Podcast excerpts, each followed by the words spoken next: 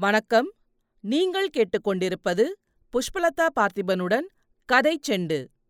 சிவகாமியின் சபதம். எழுதியவர் கல்கி கிருஷ்ணமூர்த்தி. முதல் பாகம். பரஞ்சோதி யாத்திரை. அத்தியாயம் இருபத்தி ஏழு ஒரு குதிரை. பல்லவ சக்கரவர்த்தியையும் அவருடைய திருக்குமாரரையும் பார்த்தவுடனே சற்று தூரத்திலேயே சிவிகை தரையில் இறக்கப்பட்டது. ஆயனரும் சிவகாமியும் சிவிகையிலிருந்து இறங்கி பயபக்தியுடன் நடந்து வந்தார்கள். ஆயனரே வாருங்கள்! சிவகாமியையும் அழைத்து வந்தீர்களா? மிகவும் நல்லது. பிரயாணம் சௌக்கியமாயிருந்ததா? என்று சக்கரவர்த்தி கேட்டார். பல்லவேந்தரா தங்களுடைய குடை நிழலின் கீழ் பிரயாணம் சௌக்கியமாயிருப்பதற்கு கேட்பானேன்? என்று கூறிய வண்ணம் ஆயனர் அருகில் வந்து வணங்கினார். அவருக்கு பின்னால் அடக்கத்துடன் வந்து சிவகாமியும் சக்கரவர்த்தியை நமஸ்கரித்தாள். அவளுடைய உள்ளத்தில் சக்கரவர்த்தியிடம் பக்தியும் மரியாதையும் நிறைந்திருந்தன. அதே சமயத்தில் இன்னதென்று தெரியாத ஒரு வகை பயமும் குடிகொண்டிருந்தது. சிவகாமி உனக்கு மங்களம் உண்டாகட்டும்.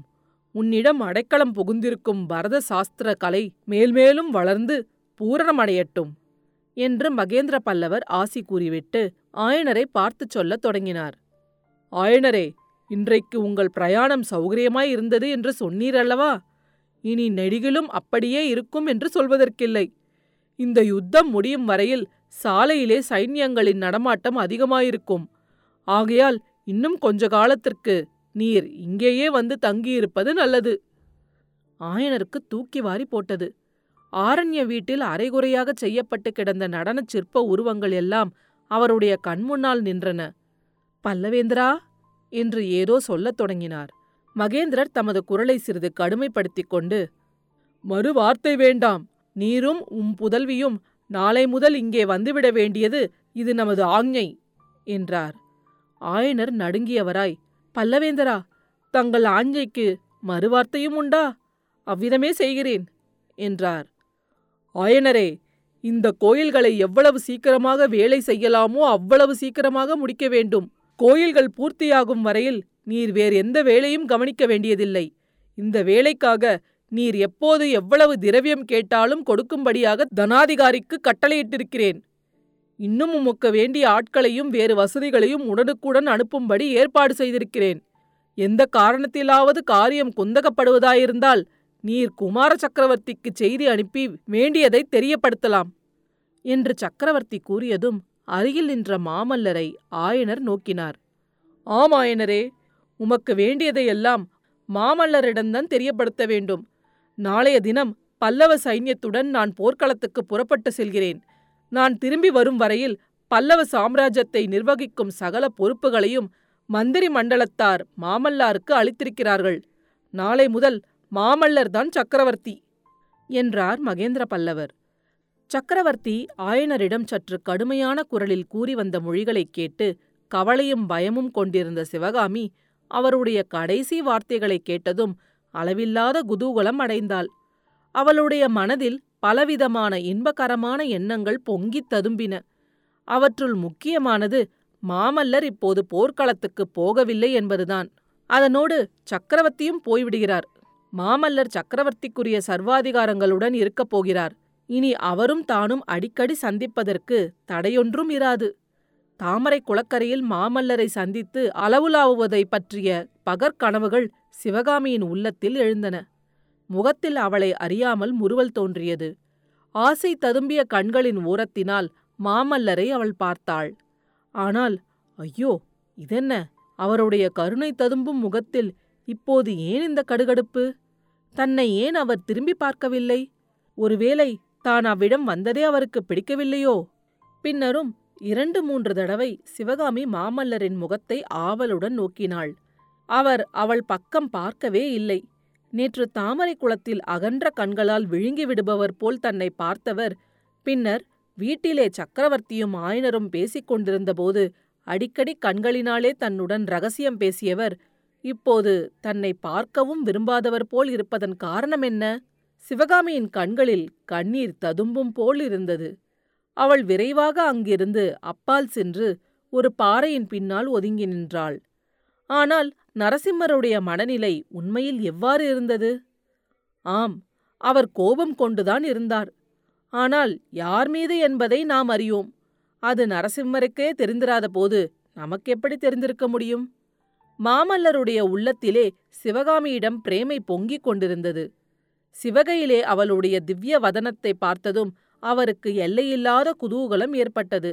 உடனே ஓடிச் சென்று அவளை வரவேற்க வேண்டும் என்றும் கையை பிடித்து சிவிகையிலிருந்து இறக்கிவிட வேண்டும் என்றும் ஆவல் பொங்கிற்று. அதெல்லாம் முடியாமற் போகவே அவரது ஆசை கோபமாக மாறியது. அந்த கோபமானது எல்லாவற்றையும் எல்லாரையும் தழுவி நின்றது. பெரிய சாம்ராஜ்யத்துக்கு உரிமையுடன் பிறந்த தமது பிறப்பின் மேலேயே கோபம் கொண்டார். எதற்காக சக்கரவர்த்தியின் அரண்மனையிலே நாம் பிறந்திருக்க வேண்டும்? ஏழைச் சிற்பியின் மகனாக ஏன் பிறந்திருக்கக் கூடாது? என்று எண்ணினார். தாம் போர்க்களத்துக்கு போகவில்லை என்று தந்தை சொன்னதும் சிவகாமியின் முகத்தில் பூத்த புன்முறுவல் அவருடைய கோபத்துக்கு தூபம் போட்டது போலாயிற்று. போர்க்களத்துக்கு போகாமல் அரண்மனையில் உட்கார்ந்திருப்பது அவமானம் என்பதை அவள் உணரவில்லை. போர்க்களத்துக்கு போகாவிட்டாலும் அவளை அடிக்கடி பார்க்கவாவது முடியப் போகிறதா? அதுவும் இல்லை. காஞ்சிக்கோட்டையை விட்டு வெளிக்கிளம்பக்கூடாது என்று தந்தை வாக்குறுதி வாங்கிக் கொண்டிருக்கிறார். இதையெல்லாம் அறியாமல் சிவகாமி புன்னகை புத்து மகிழ்கிறாள். இம்மாதிரி எண்ணங்களினால் நரசிம்மருடைய கோபம் மேலும் மேலும் வளர்ந்து கொண்டு வந்தது. மனோலோகத்தில் இந்த நாடகம் நடந்து கொண்டிருக்கையில் சக்கரவர்த்தியும் ஆயனரும் தொடர்ந்து பேசிக் கொண்டிருந்தார்கள். பேசும்போதே தம்முடைய முகத்தையும் மாமல்லருடைய முகத்தையும் ஆயனர் மாறி மாறி ஏறிட்டு பார்ப்பதை கவனித்த சக்கரவர்த்தி ஆயனரே ஏதாவது கோரிக்கை உண்டா? என்னிடமோ மாமல்லரிடமோ தெரியப்படுத்த வேண்டியது ஏதாவது இருக்கிறதா? என்று வினவினார். ஆயனர் தயங்கி தடுமாறி ஆம் பல்லவேந்திரா எனக்கு ஒரு குதிரை வேண்டும் என்றார். என்ன கேட்டீர்? நல்ல குதிரை ஒன்று வேண்டும்.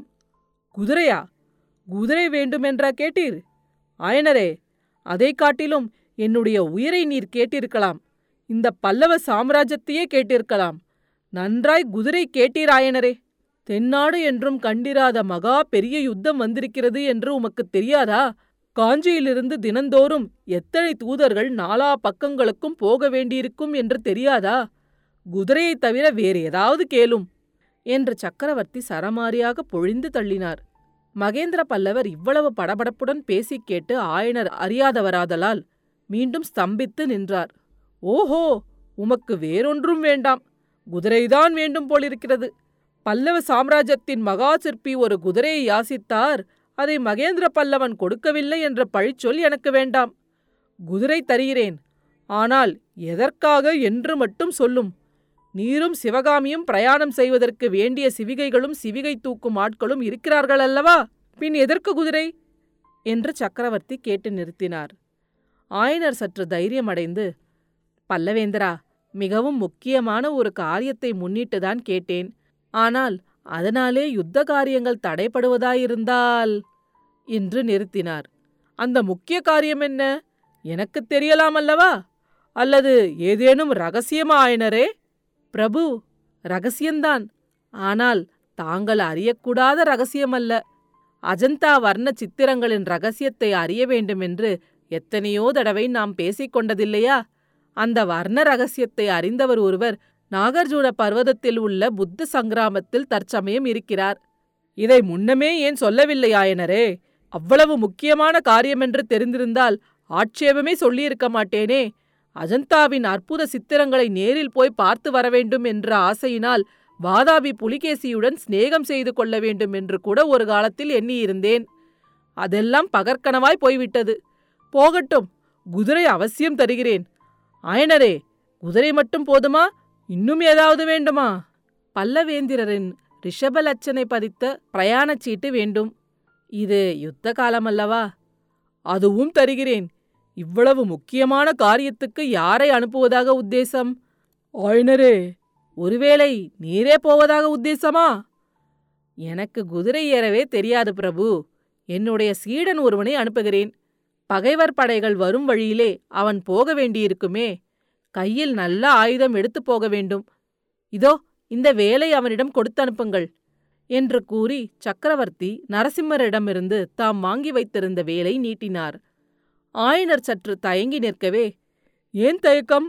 இந்த வேல் நீர் அனுப்பப் போகும் வாலிபனுடைய வேல்தான். மத யானையின் கோபத்திலிருந்து உம்மையும் சிவகாமியும் பாதுகாத்த ஆயுதந்தான் பரஞ்சோதி இதை வாங்கிக் கொள்ள ஆட்சேபிக்க மாட்டான் என்றார் சக்கரவர்த்தி. இதை கேட்ட ஆயனர் மட்டுமல்ல நரசிம்மரும் சிவகாமியும் கூட ஆச்சரியக் கடலில் மூழ்கினார்கள். ஆயனர் தட்டு தடுமாறி பல்லவேந்திரா தங்களுக்கு எப்படி தெரிந்தது? என்றார். புத்த பகவான் என் கனவிலே வந்து சொன்னார் அன்று உம் வீட்டில் தம்முடைய சிலைக்கு பின்னால் ஒளிந்திருந்தவர்களைப் பற்றியும் புத்தர் எனக்கு கூறினார். ஆயனரே பல்லவ சக்கரவர்த்தியின் கண்களுக்கும் காதுகளுக்கும் எட்டாமல் பல்லவ சாம்ராஜ்யத்தில் எதுவும் நடக்க முடியாது என்று உமக்குத் தெரியாதா? உடனே ஆயனர் கைகூப்பி வணங்கி பல்லவேந்திரா நான் ஏதேனும் தவறு செய்திருந்தால் மன்னிக்க வேண்டும். சித்திரக் கலையில் உள்ள ஆசையினால் இந்த காரியத்தில் இறங்கினேன் என்று தொண்டையடைக்க கூறினார். சிற்பியாரே அஜந்தா ரகசியத்தை அறிவதில் உமக்கு எவ்வளவு ஆசையோ அவ்வளவு எனக்கும் உண்டு. திவ்யமாய் பரஞ்சோதியை அனுப்பி வையும். ஆனால் இதெல்லாம் எனக்கு தெரிந்ததாக அந்த புத்த பிக்ஷுவிடம் மட்டும் சொல்ல வேண்டாம். ஏனோ தெரியவில்லை. பௌத்தர்களுக்கு என் பேரில் இல்லாத சந்தேகங்கள் எல்லாம் தோன்றுகின்றன. புத்த பகவானிடம் எனக்குள்ள பக்தியை அவர்கள் அறியவில்லை. ஆயனரே குன்றை குடைந்து அமைக்கும் இந்த ஐந்து கோயில்களில் ஒன்றில் புத்த பகவானுடைய பிரம்மாண்ட சிலை ஒன்று செய்து வைக்கப் போகிறேன். அதை பற்றித்தான் நீர் வரும்போது மாமல்லரிடம் சொல்லிக் கொண்டிருந்தேன். என்றார் சக்கரவர்த்தி. இவ்விதம் இங்கு ரசமான சம்பாஷணை நடந்து கொண்டிருந்தபோது பாறை ஓரத்தில் சற்று மறைவாக நின்று இதையெல்லாம் கேட்டுக்கொண்டிருந்த சிவகாமியின் உள்ளத்தில் பலவிதமான எண்ணங்கள் அலையெறிந்து எழுந்தன. இந்த சக்கரவர்த்தி தான் எவ்வளவு சதுரராயிருக்கிறார். புத்த பிக்ஷுவை பற்றி மாமல்லரிடம் நாம் எச்சரிக்கை செய்ய வேண்டும் என்றிருக்க இவருக்கு ஏற்கனவே எல்லாம் தெரிந்திருக்கிறதே. இவரிடம் எதையும் மறைத்து வைக்க முடியாது போலிருக்கிறதே. ஒருவேளை நம்முடைய ரகசியத்தையும் அவர் அறிந்திருப்பாரோ? அதனால்தான் ஒருவேளை குமார சக்கரவர்த்தி நம்மிடம் இவ்வளவு பாராமுகமாக இருக்கிறாரோ? நாம் ஏதேனும் தவறு செய்து விட்டோமோ? இவ்விதம் எண்ணாதெல்லாம் எண்ணி அவள் உள்ளம் ஏங்கிற்று. விரைவிலே குமார சக்கரவர்த்தியை தனிமையில் பார்த்து அவருடைய கோபத்துக்கு காரணம் தெரிந்து கொண்டாலன்றி அவளுக்கு மனசாந்தி ஏற்படாதென்று தோன்றியது. தற்செயலாக சிவகாமியின் பார்வை கீழே தரையில் கிடந்த ஒரு காவிக் கட்டியின் மேல் விழுந்தது. சட்டென்று ஒரு யோசனை தோன்றிற்று.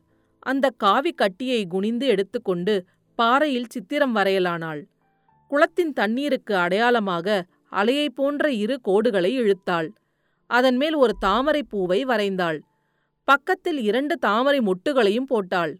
குளத்தின் கரையிலே ஒரு மான் குட்டியின் சித்திரத்தை எழுதினாள்.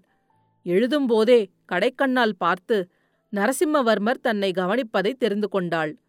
சித்திரம் எழுதி முடித்ததும் சிவகாமியின் மனதில் அமைதி ஏற்பட்டது. அந்த சித்திரத்தில் அடங்கிய செய்தியை நரசிம்மவர்மர் கட்டாயம் தெரிந்து கொள்வார். மற்றவர்களுக்கோ அதில் அர்த்தம் ஒன்றும் இராது. ஏதோ கிறுக்கியிருக்கிறது என்றுதான் எண்ணிக்கொள்வார்கள்.